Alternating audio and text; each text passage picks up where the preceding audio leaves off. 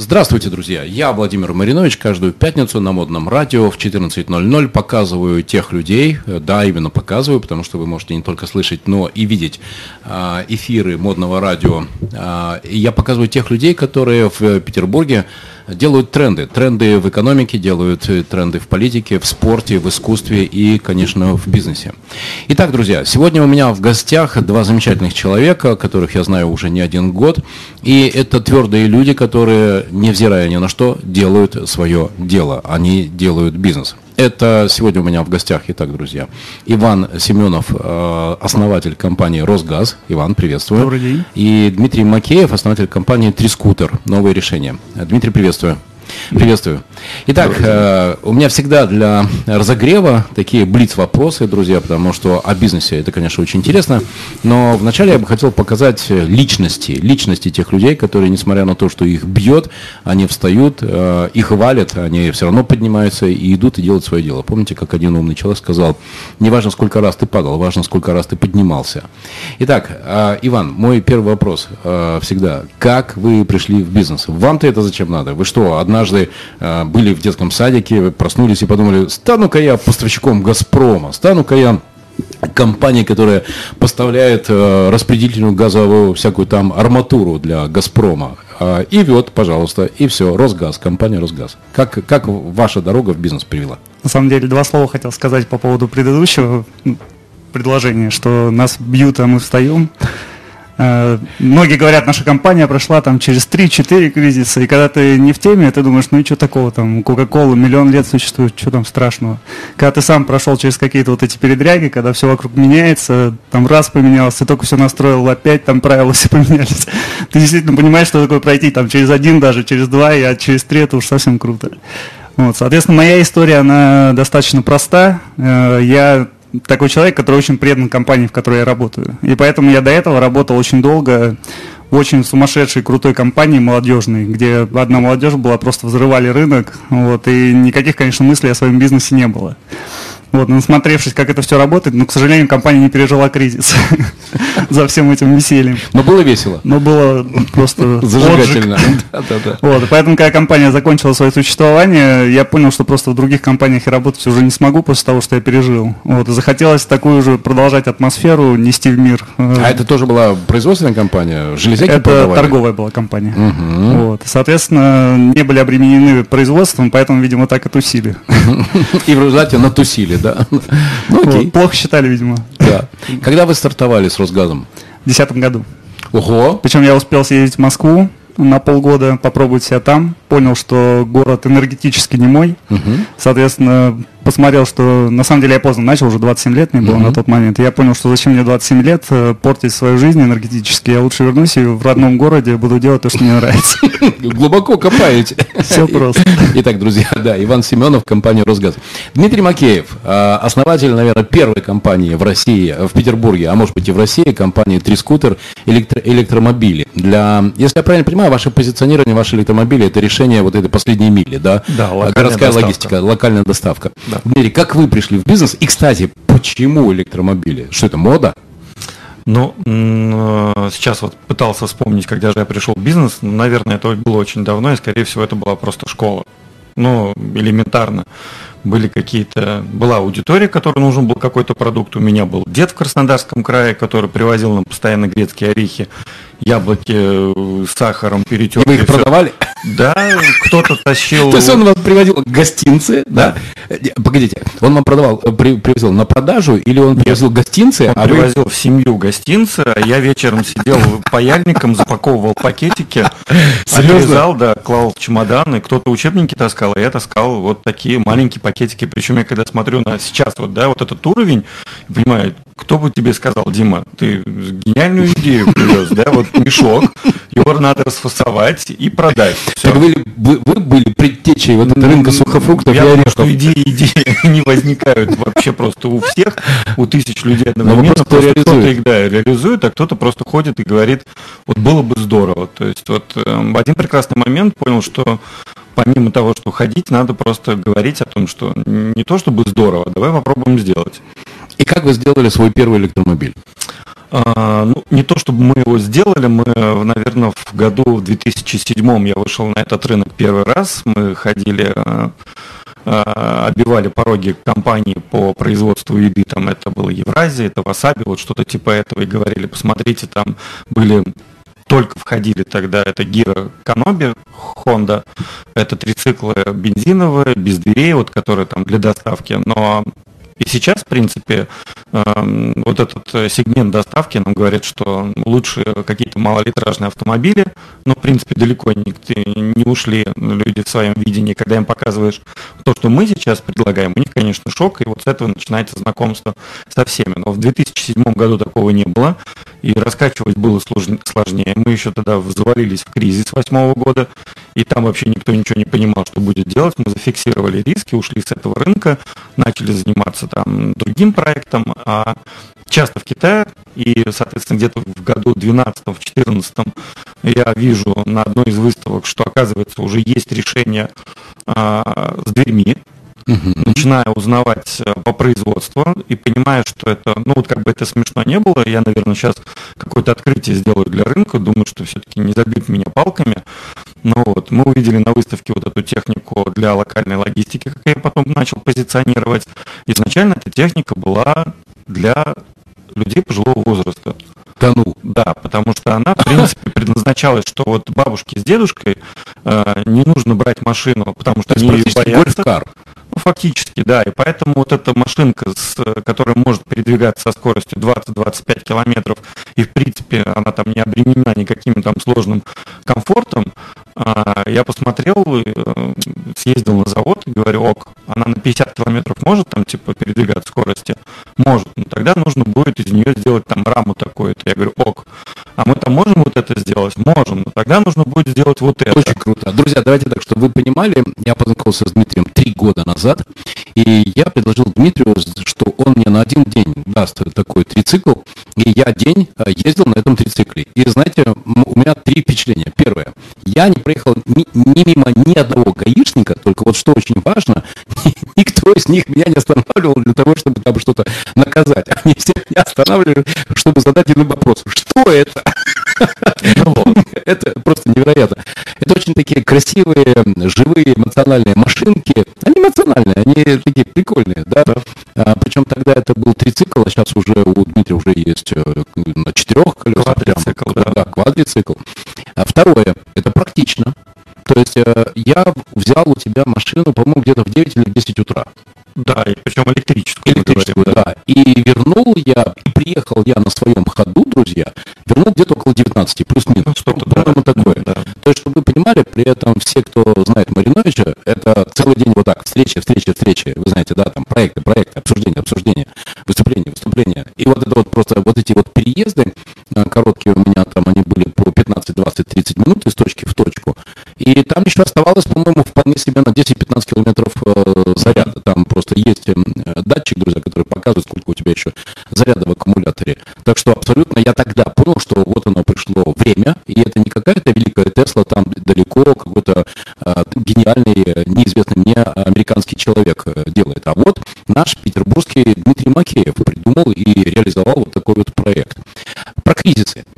А, Иван, и так зашла вот эта фраза по поводу, не важно, сколько раз ты падаешь, важно, сколько раз ты встаешь. Сколько кризисов на вашей памяти?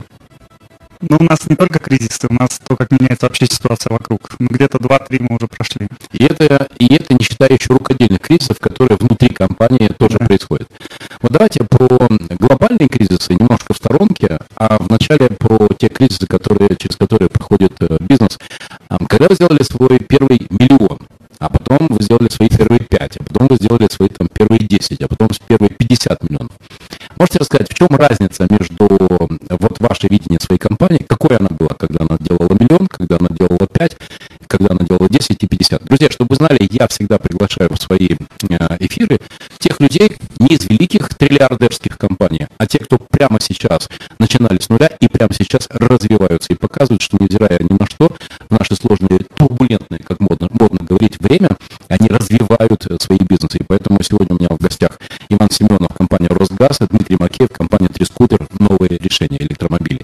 Иван, итак, в чем была разница между компанией «Миллион», 5, 10 и 50? Смотрите, я сторонник вообще очень компактного коллектива, юркого. Соответственно, стараюсь брать таких людей, которые будут эффективны, то есть эффективная команда. Чтобы не было там раздутия штата, что ты ходишь, им говоришь, что у меня миллион человек, там я крутой, у меня офис KPI трудоустроил 10 человек. Для меня круто, когда два человека делают такую работу, что вокруг кажется, что у нас миллион. Супер. И так часто клиенты нам удивляются, что у нас мало человек. Поэтому да, начинали мы вообще очень маленькой командой. Ну, называется этап семья, как вы говорите. Вот, соответственно, на этом этапе нужны подвиги, и очень важно, чтобы люди были заряжены и так далее. Соответственно, вот маленьким коллективом мы уже начали делать там 50-100 миллионов. Это не было чем-то заоблачным. Вот. На сегодняшний день мы прошли такой этап, когда ты достигаешь определенной цифры, а цифра это не просто так, это уже нужно организовывать работу соответствующим образом. Вот. Ты упираешься в определенный потолок, если у тебя не выстроены бизнес-процессы. Вот тогда мы с вами как раз и встретились на этом этапе. То есть тут начинаются поиски, что надо изменить, чтобы расти дальше. Иначе невозможно стоять на месте, ты либо падаешь, либо растешь. Это закон. Друзья, разъясню. У меня есть теория о том, что всегда в начале, конечно, должен быть тот самый бизнес-герой, который делает все за всех, э, и многих еще на себе и тащит. Но потом ослику становится тяжело, и он однажды говорит, нет, я уже так больше Вы не меня могу. Я уже хочу, чтобы команда тоже поработала. И в этот момент у Мариновича раздается звонок. Хорошо. Сейчас это уже компания не 5, и не 10, и не 15, и не 50 миллионов. А Каково самоощущение человека, который формирует уже команду, которой действительно вы можете делегировать задачи и заниматься развитием? Слушайте, очень круто, потому что изначально ты настраиваешь отношения между людьми за счет как раз человеческих вот этих коммуникаций, и ты считаешь, что вот только так может быть. А потом, когда вот как раз ты достигаешь потолка по объему, и все начинает рушиться, и уже человеческое ничего не работает, потому что все друг друга ненавидят, потому что объем работы просто сваливается огромный. И, И когда ты выстраиваешь Этот бизнес-процесс, не сделал, тот не сделал, я этому сказал, а он такой, а он а это такой. моя вот зона ответственности, я вот тут сделал, а там это уже другого, начинается вот эта дележка вся. Вот, соответственно, тогда ты рубишься и говоришь, теперь мы живем по-новому. Соответственно, теперь у нас есть бизнес-процессы, алгоритмы. Все, конечно, сразу, какие бизнес-процессы, мы же семья, там, мы все вместе, давайте лучше чайку попьем. А давай мы твой мозг потрогаем. Да, да, да. Вот, и ты через силу это строишь, сначала всем не нравится, но вот на сегодня пришли к такому уже состоянию, когда действительно все привыкли к бизнес-процессам, и все классно это оценивают, что все работает, действительно все понимают, кто что делает, и реально начинается уже следующий этап роста. Вот это классно. Моя любимая троица. Первый шаг – это зачем кому это надо. Второе – в этом что-то есть. И третье – так это же типа очевидно. Всем Дмитрий, понятно. Дмитрий, скажи, пожалуйста, когда мы с тобой э, первый раз встретились три года назад, это была компания, в которой тебе приходилось доказывать, что твой продукт нужен. А сейчас это как раз диаметрально противоположная ситуация. Уже рынок говорит, Дмитрий, дай еще, дай еще. А, коллеги, раскрою вам секрет. Мы с Дмитрием считали емкость э, рынка, э, емкость продаж его э, электро, электромобилей примерно, если я не совру, около 4000 автомобилей в год. Ну да, где-то примерно так. Расскажи, пожалуйста, этапы, как ты прошел? Вот э, три года назад тебе приходилось объяснять, зачем это нужно, и сейчас ты готов продавать 4000 автомобилей в год. Ну, на самом деле мы... Извини, пожалуйста, коллеги, чтобы вы Да. понимали, готов это не просто мечтание, это заявки на такое количество автомобилей у Дмитрия есть. Мгм, извини. Мгм. Вот прям спалили нашу коммерческую составляющую. Сейчас за мной пойдут и будут выжигать рядом рынок. Но мы к этому готовы.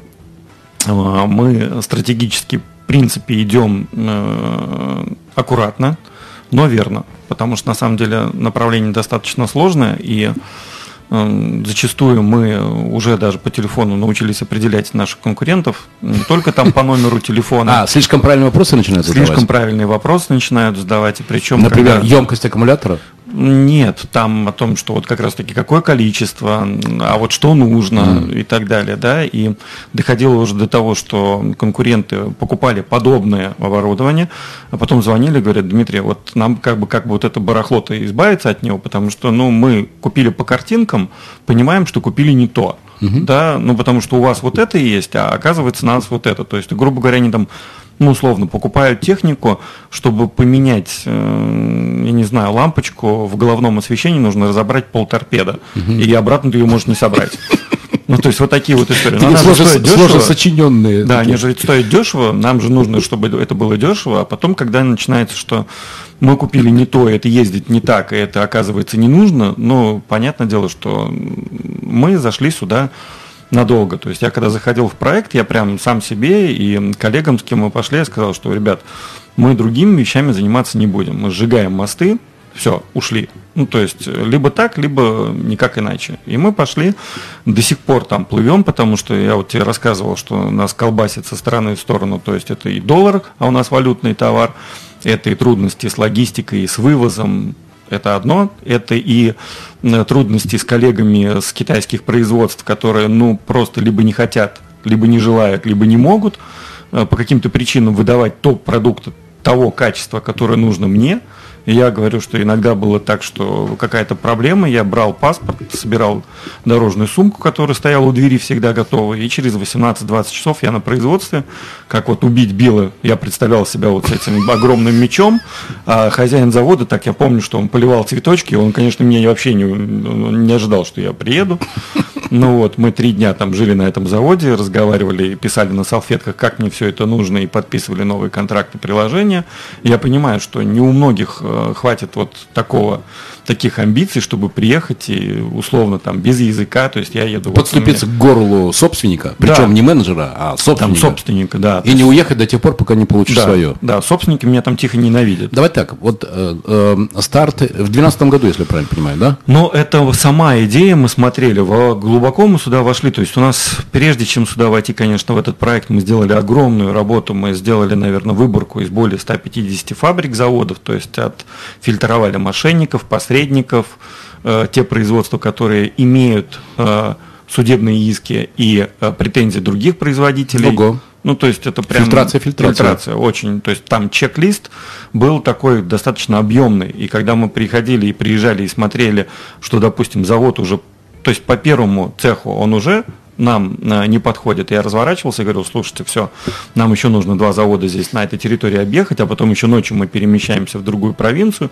и там мы еще будем смотреть. Но вот однажды специалист просто попросил билеты ему переделать ранним числом и улетел там на два дня раньше, потому что не вытерпел такого темпа. И мне пришлось одному там э, проходить аккредитацию заводов. Ну вот тоже такое было.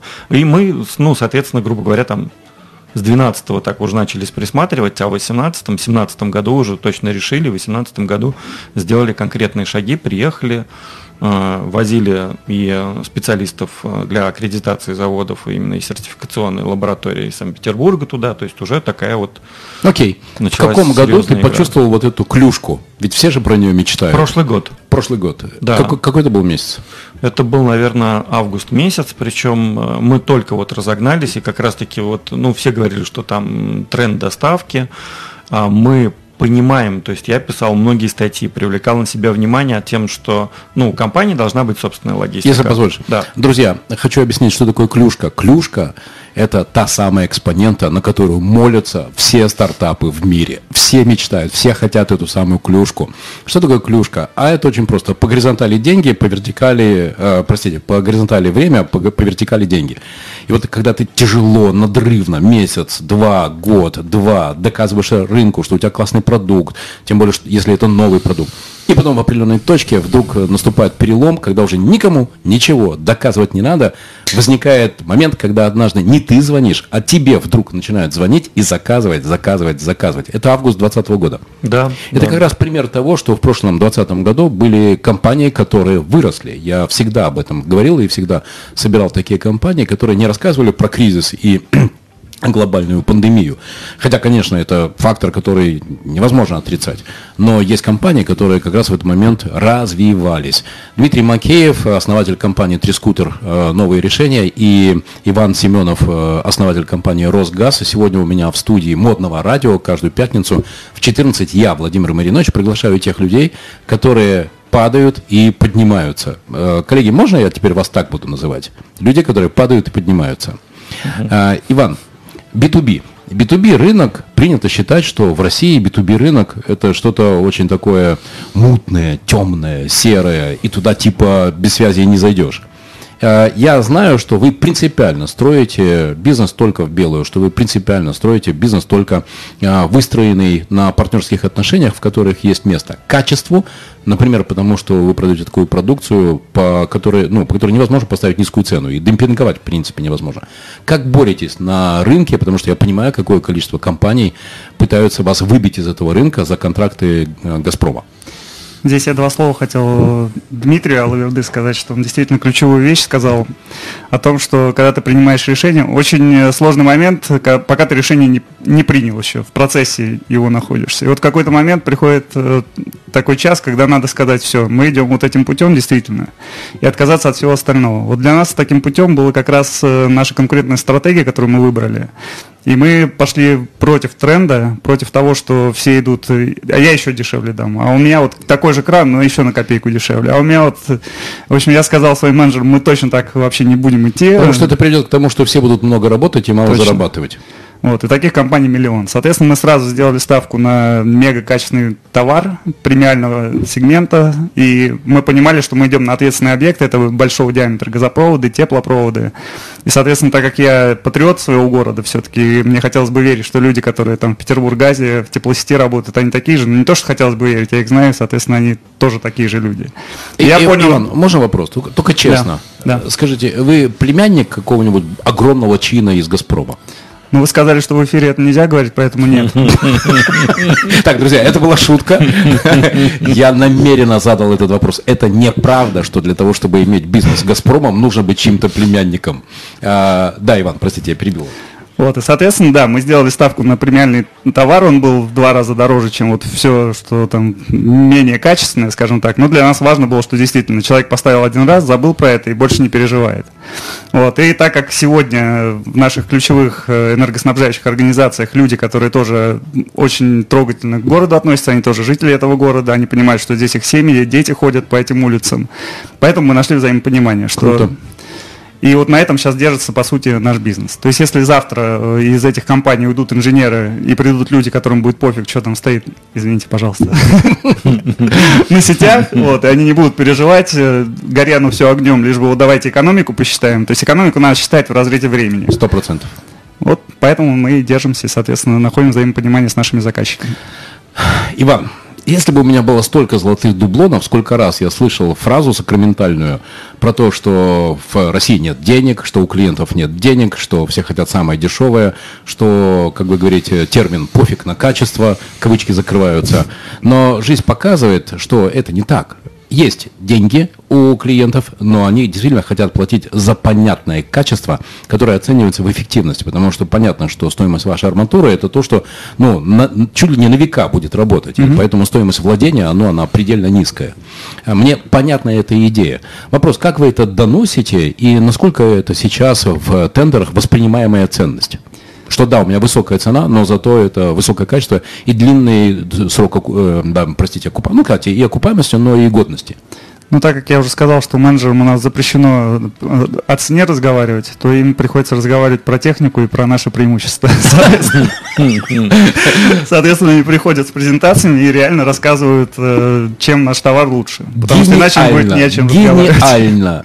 Иван, я это возьму. Слушайте, это хорошая На самом деле, ты очень много вкладываешь времени в то, чтобы людей научить э, не действовать, как все остальные миллион продавцов на рынке, а действовать как-то по-другому. И сначала они тоже этому противятся, но когда они понимают, что они приходят, до этого пришли перед ними 50 человек, которые говорили, а я тебе на копейку дешевле дам, а тут они приходят и показывают, что действительно, смотрите, вот у нас такие-то такие-то преимущества, и раскладывают это перед технарями. И технарям с ними интересно общаться, потому Супер. что там тоже люди, откликающиеся на данную тему. Супер. Дмитрий, а, ровно та же самая тема. А, три скутеры, которые вы на рынке представляете, ну, я, я покопался, uh-huh. и я нашел дешевле. Причем, коллеги, давайте так, чтобы вы понимали. Сейчас я скажу Дмитрию, и знаете что? Посмотрим, как он отреагирует. Я нашел в два раза дешевле, чем твои три скутеры. О, почему-то Дмитрий не упал в обморок. Хотя должен был. Скажи, пожалуйста, как тебе удается на рынке продавать три скутера не просто в два раза дороже, чем я нашел? Э, это, это, кстати, не проблема. Вы можете в Яндексе или в Гугле, друзья, набрать, пожалуйста, э, электромобили. Там огромное количество разных э, предложений. Но почему-то именно у Дмитрия Макеева в компании «Три скутер. Новые решения» заявок на много-много тысяч автомобилей. Как у тебя это получается? Ну, а, то же самое, как Иван говорит о том, что мы говорим о своих преимуществах и не о цене. Да? Мы понимали, что нам нужен контент, и начали его изначально создавать. И когда, допустим, мы сейчас ну, набрали достаточно большую базу лояльную наших клиентов, это в основном физические лица, которые с нами общаются, коммуницируют там через э, YouTube-канал, через э, комментарии, либо звонят, описывают, они говорят, слушайте, ребят, ну вот вы сделали видео, но мы бы вообще вот со стороны продаж это бы даже не отправили в сеть. Ну, то есть вы тут говорите о том, что ну, так вот, э, у нас на электрической технике стоит э, печка для зимней эксплуатации 1000 ваттная, и она, естественно, кушает заряд батареи. Естественно, мы сделали видео, как наши клиенты устанавливают в наши три скутеры э, Webasto. То есть, да, они, ну реально, да, и он говорит о том, что вот это Webasto, вот здесь установил, вот тут сантехническая труба, я тут прокладку, я это снимаю. Я это снимаю, его спрашиваю, все У всех остальных конкурентов, естественно, шок. А как? Это мозгозрыв. А зачем? Это взрыв а почему? А, То есть, ну, друзья, в электромобиле вебаста да, впечатляет. Да. И говорят о том, что это должно быть на уровне завода уже внесено. То есть мы сейчас реально чек-лист пишем для завода, чтобы они рассмотрели установку возможности такой. Не то, что мы здесь колхозили, а они это сделали. Но нашим клиентам и которые конкурентам есть, да, у них это рвет мозг, потому что, в принципе, ты должен это скрывать а ты это показываешь, этим гордишься. И мы когда видео выпустили, вы можете посмотреть на нашем канале, на YouTube, я не лукавлю, это буквально там то ли месяц назад, 118 тысяч просмотров, у нас телефон рвался. Все люди, да, звонили и спрашивали, а как мы можем заказать? И то есть мы когда говорили, что даже вот сейчас с логистической вот такой обстановкой, что из Китая непонятно, когда мы привезем, и там, допустим, в январе люди звонили, а мы им говорим о том, что мы привезем вам в июне, и вместо того, что дорого и нам этого не нужно, люди спрашивали, ну пришлите договор. Ну, то есть, да, мы готовы 100% Друзья, давайте так, чтобы вы понимали. А, первое. Я уже два с лишним года не покупаю пластиковые пакеты. Ну, то есть принципиально, в магазинах не покупаю пластиковые пакеты. Прям вплоть до того, что если я забыл в своей машине там какой-то, ну, у меня есть дежурная сумочка, то я просто распихиваю по карманам, или вот это, знаете, как э, в детстве, в футболку, когда яблоки, да, там набрасываешь. Так вот, но тем не менее, я никогда себе не позволяю покупать пластиковые пакеты. Поэтому для меня экология, и чтобы мир был чище, это прям очень важная, важная ценность. И я, естественно, месяц назад позвонил Дмитрию, что я готов свой Rover поменять на электроскутер. Прям честно, Дмитрий. Мы, мы ждем. Так, так, мы ждем поставку. Привезем ее в Петербург. Подожди, был, был такой разговор? Был такой, был такой разговор. И знаете, что, что мне отвечает Дмитрий? А нету. Нету. Нету, там уже на полгода, ну, вполне себе заявок. Поэтому, оказывается, деньги в России есть, и за качество готовы платить. Потому что действительно уже есть отзывы тех, тех компаний, которые закупали э, три скутера от Макеева. А, кстати, может быть, на бренд тянет? Три скутера от Макеева. И, знаешь, Макеев, а Макеев, это же потом останется за мной, мне же потом никто не купит компанию. Мне же мне не дадут из нее уйти. Вот об этом мы сейчас и поговорим. Итак, друзья, я, Владимир Маринович, каждую пятницу в 14.00 на модном радио веду программу часовой, э, часовой гостевой час Владимира Мариновича, э, на которой я приглашаю тех людей, которые делают невероятные вещи у нас в Петербурге, в политике, в спорте, в искусстве и, конечно, в бизнесе. Итак, Иван, ты и команда – кто ты для команды? Отец родной, э, который все поймет и все простит. А, ну ладно, ну не делай так больше. Ну я понимаю, ты хороший. Или ты такой прям строгий авторитарный сатрап, который я сказал. Кто ты для команды? К сожалению, отец родной. Я пытаюсь работать над собой. У меня полная противоположность. Вот прям полная. Меня за сатрапию прям уже готовы прям уничтожать, потому что я реально, я агрессор.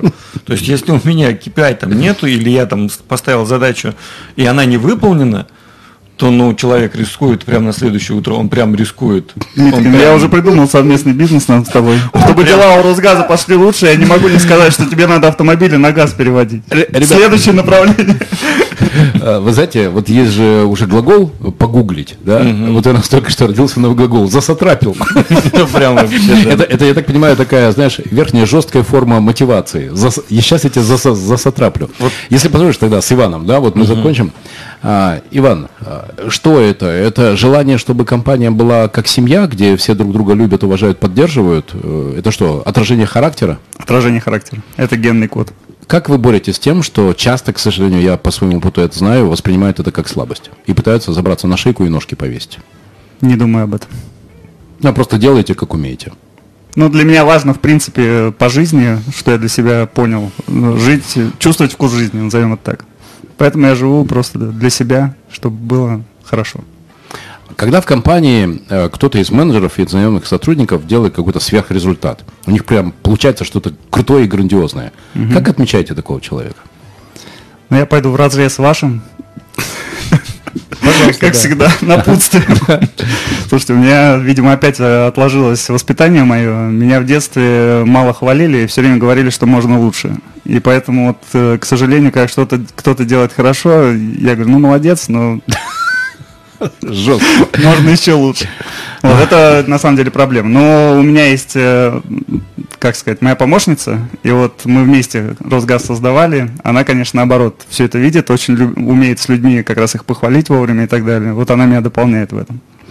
А, друзья, раска расскажу, о чем идет речь. У нас э, с Иваном полтора или два года назад была страцессия, на которой мы как раз разбирали один из моих тезисов о том, что Россия – это страна недолюбленных людей. И здесь очень важно сильным людям давать э, добрые, теплые а, эмоции, отношения, но только вот это вот внимание. Сначала сильный человек делает сверхрезультат, а потом уже получает от меня эмоции, тепло и отношения. В то время как, к сожалению, очень часто бывает наоборот. Ты сначала меня полюби такого, какого я есть, ну, например, просто потому, что я говорю по-русски и читал Толстого в оригинале. А уже потом, может быть, я что-то сделаю. Но это мне не близко. Но при этом, слушайте, есть моя любимая пословица, неважно какого цвета кошка, главное, чтобы она хорошо ловила мышей. И, Иван, знаете что? Если вам, у вас получается быть отцом родным, а, и любовь дает ваша помощница, и при этом вы делаете многомиллионную компанию, ну, значит, это работает, значит, так и надо делать. Делайте так и никого не слушайте. Прикольно один момент, хотел сказать, недавно смотрел интервью Овчинникова Федора с к сожалению, забыл, молодого человека, который автосалонами владел, и вот он проводил интервью, и все время Овчинникова подталкивал к тому, что а как вот ты строишь компанию, там, KPI у тебя, говорит, нет, у меня не KPI, у нас вот как раз такая команда, и вот он его, а все-таки какой-то бизнес-процессы. Тот говорит, нет. В общем, вопреки там все, как его подталкивал, что как должно быть, Овчинников говорит, нет, у нас не так, у нас вообще все как-то стихийно, сумбурно, и мы вот летим вперед. Ну, понятно, что без этого все равно большую компанию не построишь, но вот прикольно, что все возможно, короче. Я к тому, что нет э, догмы. То есть, естественно, там 90% лучше, конечно, когда работает все по правилам, бизнес-процессы и так далее. Но бывают какие-то случаи, исключения, может быть, я не знаю. Не, когда если... работает и по-другому. И, Иван, я с вами согласен, потому что здесь работает правило подобно тянется к подобному. Если вы находите крутых, как сейчас э, принято говорить, бирюзовых людей, то они помогают тебе выстраивать крутую компанию без того, чтобы ты их стегал KPI-ами. А, Дмитрий, э, кто ты для своих э, сотрудников? Э, отец родной, который поймет и простит, строгий, но справедливый, или все-таки действительно сатрап? Ну вот, слушаю, мне от него надо прям учиться, потому что, ну, я знаю, вот перед началом нашей встречи был такой вопрос, мы говорили о том, что чтобы я мог себе сказать, я так плавно перееду уже на другую, да, что бы я себе сказал, если бы я встретил бы себя молодого, там, да, возможно. Я бы, наверное, себе сказал, научись Диму создавать команды. Ну, вот прямо вот. Это то, над чем я сейчас работаю. То есть я обозначил круг проблем, задач, которые мне нужно решить, да, и понимаю, что здесь у меня вот это колесо баланса, оно прям минусовое. То есть я очень требователен, я требователен к себе, к людям, к поставщикам, к участникам процессов. То есть, ну, для меня вызывает искреннее недоумение, если где-то кто-то что-то в своей работе недолюбил. И в результате этого я получаюсь, ну, у меня процессы страдают. У меня есть цель. Э, я понимаю, что жизнь ограничена. Мне к чертям собачьим нужно много сделать.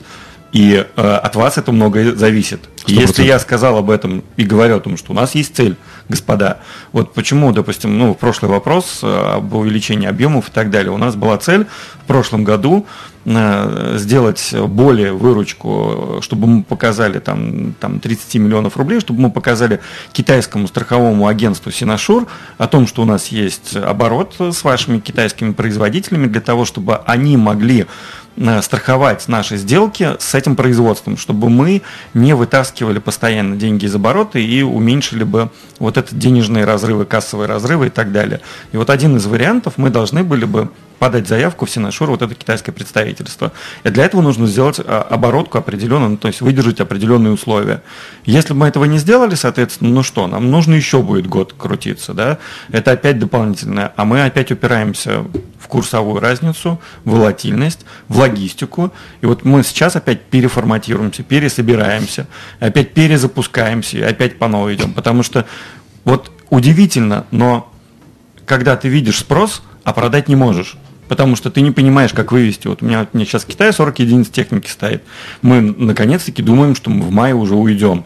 Ну, я вот, Володя, рассказывал тебе, да? Я уже не знаю, что будет завтра. Ну, там, май, может что быть, в Китае закончится. Делать здесь чем-то другим. Делать здесь. Мы поэтому идем. Мы хотим именно сделать сборку в России, чтобы избежать вот этих казусов и все-таки здесь больше создавать рабочие места, уменьшить стоимость, делать свои модели, сделать все-таки продукцию Made in Russia, да, для того, чтобы опять-таки уйти в Европу, уйти в тот же самый выставки Азии. То есть я думаю, наша техника ну, вполне бы может потом участвовать в выставках той же самой кантонской ярмарки и продавать российское производство. Это далекая идея, далекая перспектива, но вот каждый день, да, встаешь и думаешь, вот зачем ты этим занимаешься? Вот Володя тоже говорил, да, и каждое утро я себе отвечаю вопрос, если не я, то кто? Mm. Ну, просто некому. А никто этого не сделает. Никто вот эти пустыни не пройдет, потому что, ну, это огромные потери. Ну, вот сейчас ты, наверное, сказал главный ключик, потому что могу сказать, что то, что ты говорил до этого, ну, заставляло меня задать тебе вопрос, как ты до сих пор вообще, ну, психически вменяемый человек, потому что вот это все пережить, все, что было. Друзья, ну, дайте так, чтобы вы понимали. Контейнер полгода назад стоил 800, да, по, вывоз по... его из Шанхая до Владивостока 850 долларов. А потом, стоит. бац, за один месяц 12 тысяч долларов. Это да. насколько получается в 14? 1400 процентов. Э, в 14 раз увеличение mm-hmm. цены. Это, ну, это, это кукухой можно поехать. Да? Э, и даже то, что сейчас цена контейнера, э, как ты говорил, там уменьшилась в два раза и стало 6 тысяч. О, 6. Нет, 6 тысяч это, конечно, меньше, чем 12. И, и логисты говорят, а что вы хотите, так радоваться надо. Да, да, да, да. Два раза меньше стоит. Да. Ну, ну, то есть ты от них уже даже перенимаешь это с клиентами, это, это новый инсайт, это же так можно говорить с клиентами, да, что ты я тебе, я тебе скажу, как это называют, скрипт. Да, да. Скрипт борьбы с возражениями. А что вы, вы в этом году точно получите товар, правильно?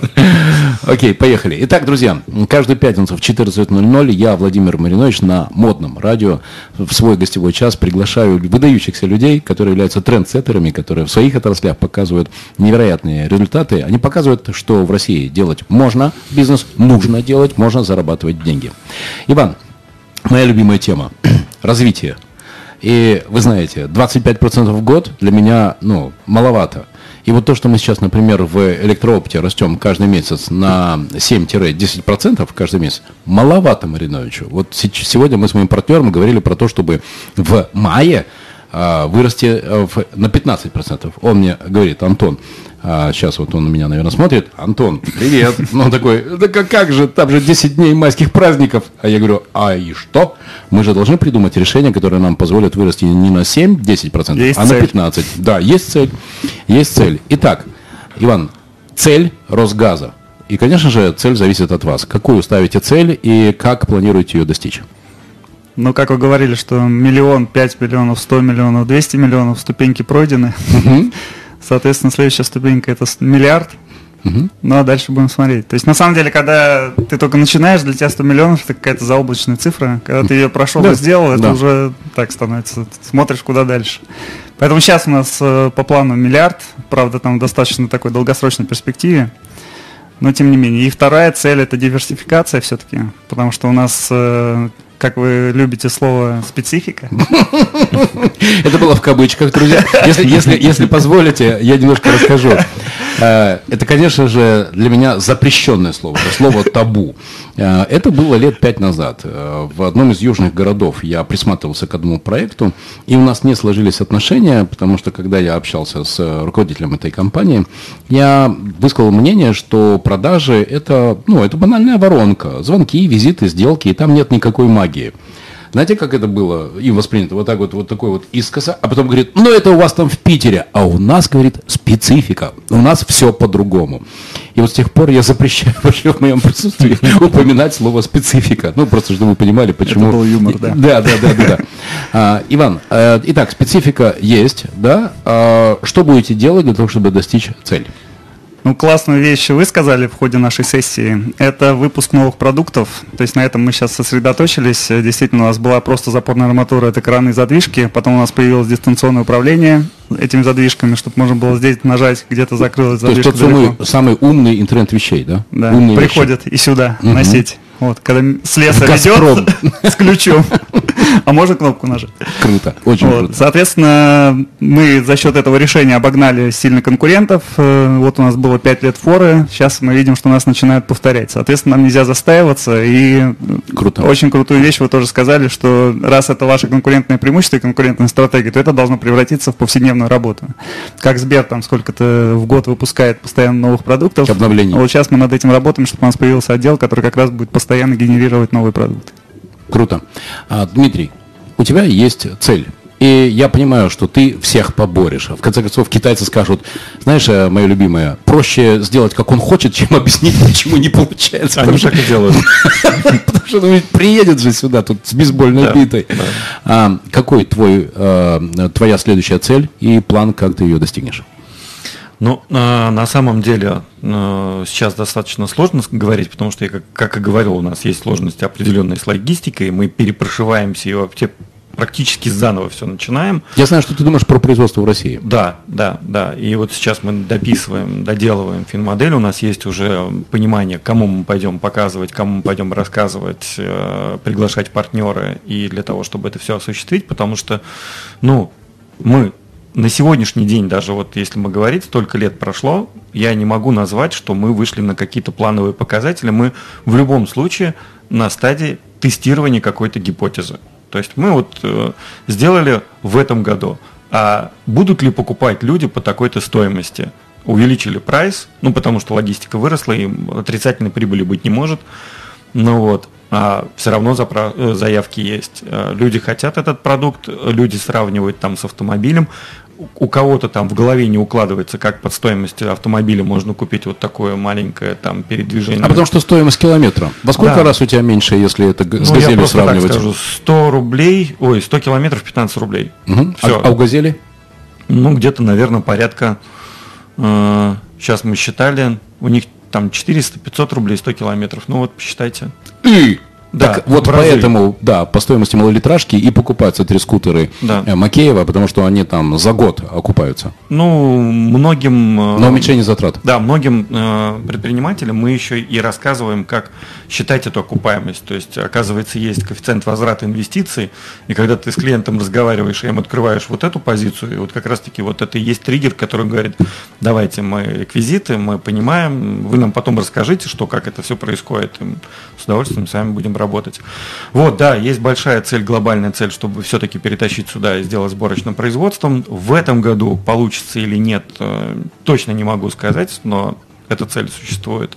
Есть ряд э, продуктов, опять-таки, которые гипотезами будем заниматься в этом году. Они тоже подтверждены, ну, заявками, да, мы сейчас будем смотреть, насколько это превратится в кэш деньгами. Есть понимание, как мы будем развиваться, как мы будем масштабироваться, как мы будем прирастать э, представительствами в регионах, это все-таки уже будет следующий год. Ну, то есть планов очень много, мы на стадии, опять-таки говорю, тестирования гипотез, сбора команды, э, пересобираем ее именно для вот этих э, вариантов э, масштабирования и расширения компании. Дру- Друзья, я хочу задать вам вопрос. Скажите, у меня у одного впечатления сейчас от интервью, которое я веду с Иваном Семеновым, основателем компании «Росгаз», и Дмитрием Макеевым, основателем компании «Трискутер. Новые решения». У меня одного впечатления, что я общаюсь с людьми, которые э, не боятся изменений, и для которых слово «изменение» – это, наверное, такое же привычное слово, как деньги, прибыль, изменения. Вопрос, почему? Хочу честный ответ. Почему вы не боитесь изменений? В то время как, друзья, есть... э, знаете, моя любимая фраза. Э, Вы, вы знаете, какое самое твердое вещество в мире, друзья? Не? Мозг. Вещества. Мозг. Люди тратят триллиардное количество усилий, понимаешь, да, чтобы ничего не менялось. Чтобы вот вообще ничего не менялось. Они вообще отказываются включать вот эту самую серую массу, которая на самом деле самое главное, что есть у человека. Иван, почему вам э, вы не сопротивляетесь изменениям? Почему вы вообще думаете про эти новые, новые продукты, про завоевание новых рынков? Это же как придумать-то надо, что вместо вот этого дядьки с молотком теперь будет умная запорная арматура на линиях «Газпрома»? Смотрите, на самом деле опять отвечу сложно, неоднозначно. Значит, у нас, как я говорил, мы проходили разные этапы развития, и в один момент э, стало понятно, что есть некоторые у меня взгляды, согласно которых я оцениваю, хорошо мы работаем или плохо, или тот сотрудник хорошо или плохо. И в итоге я начал задумываться, почему сотрудник не понимает, хорошо это или плохо. Вот у меня в голове все понятно, а ему почему-то непонятно. Вот, и, соответственно, так с некоторыми людьми было нарушение в коммуникации, и я понял, что надо что-то менять. Соответственно, я понял, что чтобы люди понимали, как мы вообще живем, надо эти правила как-то озвучить наконец, или как-то описать, что ли. Вот, и мы пришли к тому, что пора уже создать видение, ценности и принципы. Все Ого, очень просто. Ого. Так, с этого места То, что подробнее. летает где-то в облаках там или у меня в голове находится, это не значит, что ясно всем остальным. Я понял, что это, в принципе, надо озвучивать людям, когда они уже приходят сюда, чтобы они не тратили ни мое время, ни свое, потому что некоторые люди поработали год, а тут раз что-то обрушивается, нифига себе, я думал, что тут по-другому. Оказывается, вот так. Соответственно, мы все описали конкретно. Такое-то у нас видение, туда-то мы идем. Соответственно, такие-то у нас ключевые ценности. А можете перечислить ценности? Ценности у нас, э, ну, у нас есть такая ценность искренне интересные свои. Это как раз про то, что я говорю, отец родной или там. Соответственно, одна из ценностей. То есть глав- ма- манипуляторы у вас не выживают? Нет. Но это, кстати, не очень хорошо, потому что я понимаю, что они нужны, потому что с некоторыми клиентами они важны, кстати, в работе. То есть э, компания должна состоять, конечно, из разных людей все равно. И как раз э, сила руководителя, когда он с разными людьми умеет построить команду из разных, такой борщ сварить. Вы знаете, я представляю, как у вас в штатном расписании, да, там, менеджер-манипулятор первой категории, менеджер-манипулятор второй категории. Прикольно. Причем отдельно сидит от всех. Слушайте, друзья, я вам расскажу одну историю. Э, Я смотрел документальный фильм про академика Паттона. Это э, вообще родоначальник э, всей теории огромной вот этой отрасли свароч- э, сварочного искусства, не побоюсь этого слова. И э, представьте себе, журналист ему говорит, вы знаете, я когда закончил вуз, я у вас там случайно полгода проработал в, в институте Паттона. Он сейчас так и называется, имени Паттона, академика Паттона. И он говорит, удивительная вещь. Я вдруг увидел, что у вас в каждой лаборатории есть один-два ученых, на которых все держится, ну, которые вот это мозг включают, которые работу работают. И все остальные, ну, там, 90% это те, кто приходит чайку попить, печенюшку покушать, знаешь, там, носочки связать, ну, прям в буквальном смысле. Говорит, как это вообще, как это совмещается, что это всемирно известная авторитетная организация, Институт сварки имени Паттона, и вот это вот э, носочки вяжут, и эти, как это называется, печенюшки с, с чаями каждый час гоняют. Знаете, что он ответил? Он говорит, а вы знаете, что эти гениальные, они, им нужна вот такая питательная среда вот с этими носочками и печенюшками, они без них просто не смогут. Это чистой воды психология. Им нужны вот эти вот печенюшки и носочки. И вот на этой э, базе действительно рождаются гениальные решения. А, это не я придумал. И я подумал, что, наверное, в этом есть, э, есть какой-то смысл. А И как- возвращаясь к вашему вопросу, как раз вот одна из ценностей, э, что мы тоже провозгласили, что изменения это нормально. То есть к ним надо относиться, вот они происходят, и мы просто работаем дальше с ними, имея это как факт. Вот, и поэтому, когда у меня было несколько историй, когда я пытался людей там из Форда, например, переманить к нам, и вот они говорили, у вас тут не пойми что, там какая-то небольшая команда, а у нас Форд, это стабильно, и вот они мне год рассказывали, по-моему, Форд закрылся. Я звоню, говорю, как там дела у вас? Это жестко. Поэтому я говорю, нет ничего стабильного, ребята. Ну, как бы многие Кроме люди, приходя изменений. в компанию, они, им неприятно это слышать, и надо людям рассказывать, что нет, у нас все стабильно, мы 10 лет существуем. Но на самом деле так хочется всегда сказать, слушай, вот ты сейчас идешь, там, подскользнешься, упадешь. Поэтому стабильности нет, и этому я учу наших людей, что Стабильно надо жить в переменном мире. Точно. Неизменность изменений. Вот, вот что стабильно. Это наша ценность. Да, да. Дмитрий, какие ценности в твоей компании? Только честные, не декларируемые, а прям такие вот настоящие, твердые. Но мы еще не так глубоко приступили к нашей миссии, хотя на самом деле опыт есть, мы прописывали тоже это для одной компании. Я тоже понимаю, что надо и здесь это делать. Вот как раз таки вопрос Ивана, кто у вас этим занимается, потому что если заниматься это самостоятельно, это прям глубокое погружение, Это Я год это делал. Да, уход от своих э, прямых обязанностей, где-то может что-то пострадать. Это однозначно. Про вот, ну, про ценности сейчас я дойду, про изменения. Э, знаешь, я существую личным примером э, своим коллегам, когда вот случается, а у нас каждый день что-то вот в этой индустрии, и с клиентами, и с производителями, и с логистикой, вот что-то прям каждый день какие-то У вас вот тоже? У нас прям это сплошняком. Ну, понимаешь? Подожди секундочку. Ва- Подожди, я так знаешь сейчас как, как камень. Задел. Подожди. У вас хотя бы ночь есть, понимаешь? А мы же как? Мы же начинаем в 3 часа работать ночи с Китаем, потому что они там просыпаются, а потом наши просыпаются. И у нас бесконечная история. 24 на Причем, 7. да, в Ро- в России они в субботу-то отдыхаем уже, да? Воскр... Мы завтра отдыхать будем, да? Нет, а в Китае мы работаем. Понимаешь, о чем речь? То есть вы работаете всегда. Три скутера Вот, знаешь, когда всегда. говоришь о том, что когда кризис, а когда его не было-то, я вот, я вот, я вот в 98, я не помню. Вы говорите о том, что у нас, оказывается, они перед, как, оно стабильно. Я, я не, я- оно не, не было такого кризиса. Я помню, что я из школы вот выпустился, и вот и началось. Всё. Слушайте, друзья, мне одному кажется, что Дмитрий Макеев говорит слово кризис даже с каким-то удовольствием, А потому что, оттяжкой. да, на самом деле, э, знаешь, я вот сегодня, опять-таки, вот тоже с утра думал, мы вот каждый э, раз думаем, кризис, это какая-то фигня, это какая-то вот прям шляпа. А я понимаю, что вот кризис – это реально возможность куда-то вырасти, что-то сделать. 100%. Да, и где-то в освободившуюся нишу войти с каким-то предложением, возможно, когда люди уже приработаны, они не смотрят по сторонам. Но когда до них доходит слово кризис, они начинают открывать газеты, там общаться с людьми, и ты выплываешь на какую-то орбиту, и те- ты становишься Ты заметным. меняешься.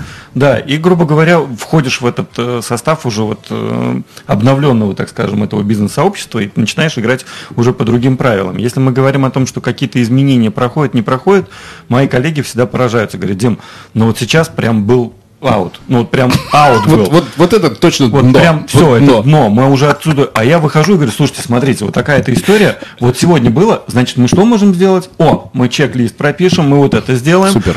И уже начинаем, когда писать, допустим, нашим китайским производителям, говорим, слушайте, так, друзья, вот это показало вот эти-то проблемы, вот эти-то проблемы, давайте-ка мы теперь достигнем договоренности вот здесь, здесь и здесь, мы выходим с прибылью из этих разговоров. Круто. И финансовых, и моральных, ну, в том числе, да, то есть, когда теперь, грубо говоря, даже своим клиентам говорю, теперь мы можем спокойно на контейнерном производстве, конвейерном, говорить о том, что, а вот этот вытащите, пожалуйста, сделайте его с перламутровыми пуговицами.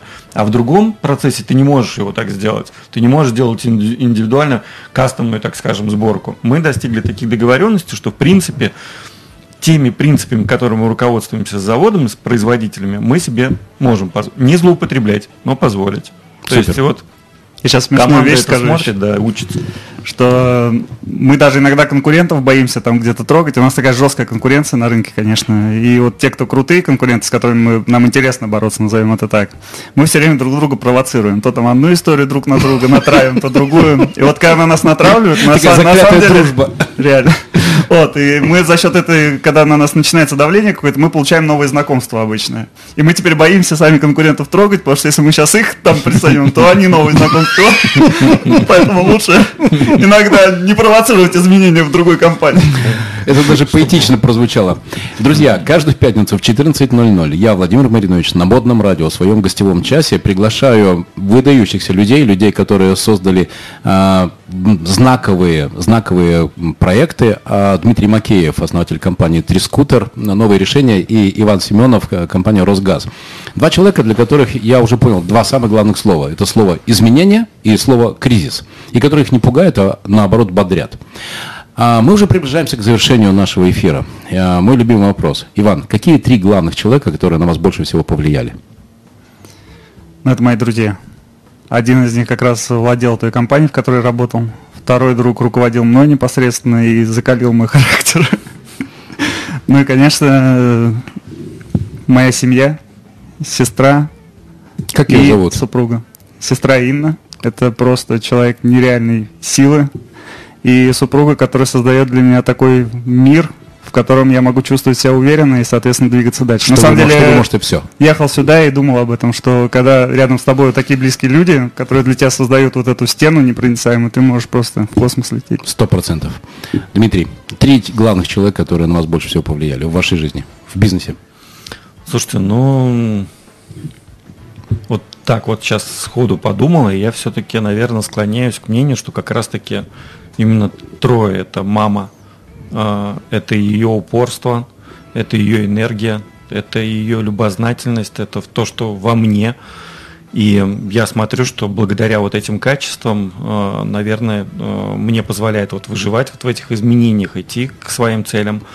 Отец, который был ведущим строителем в городе там Санкт-Петербурге, да, его многие знают, от него тоже очень многому научился, в том числе, что, опять-таки, это путь к цели и непреклонность перед какими-то событиями, которые происходят. У него очень было много ударов в жизни, но вот как есть, так есть, он все это выдержал. А, у меня есть дочь, ей 25 лет. Вот в прошлом году мы ее выдали замуж.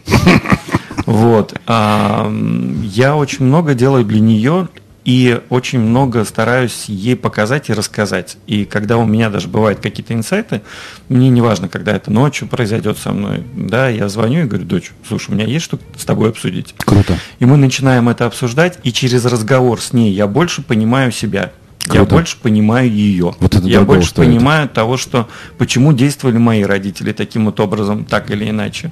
И вот на основе вот этих знаний я уже привношу это потом и в команду, и в окружение, Фантастика. и к друзьям. Ну, наверное, все-таки это вот моя семья. Друзья, сегодня у меня в эфире были два выдающихся человека. Дмитрий Макеев, основатель компании «Три скутер. Новые решения». Тот человек, который делает не просто моду на электромобили, он делает их реальностью. Иван Семенов, основатель компании «Росгаз». Тот человек, который не боится работать с «Газпромом» и доказывает, что бизнес с большими B2B гигантами в России возможен. И для этого не нужно быть ничьим племянником. А, два главных слова, которые вы, Иван, вы, Дмитрий, для себя из сегодняшнего эфира взяли.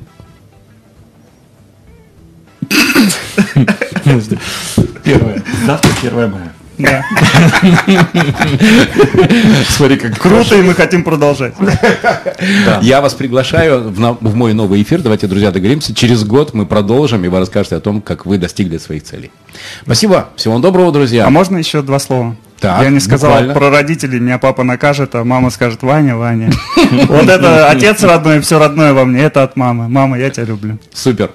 А, добрых вам выходных. Я поздравляю вас, друзья, с наступающими майскими праздниками. 1 мая, мир, труд, май и 9 мая, наверное, единственный, безусловный праздник, который остался в нашей жизни. С Днем Победы, друзья, вас поздравляю. Да, с наступающими, с наступающими праздниками. Спасибо, Удачи, Спасибо за приглашение. мирного неба. Спасибо, друзья, за то, что пришли.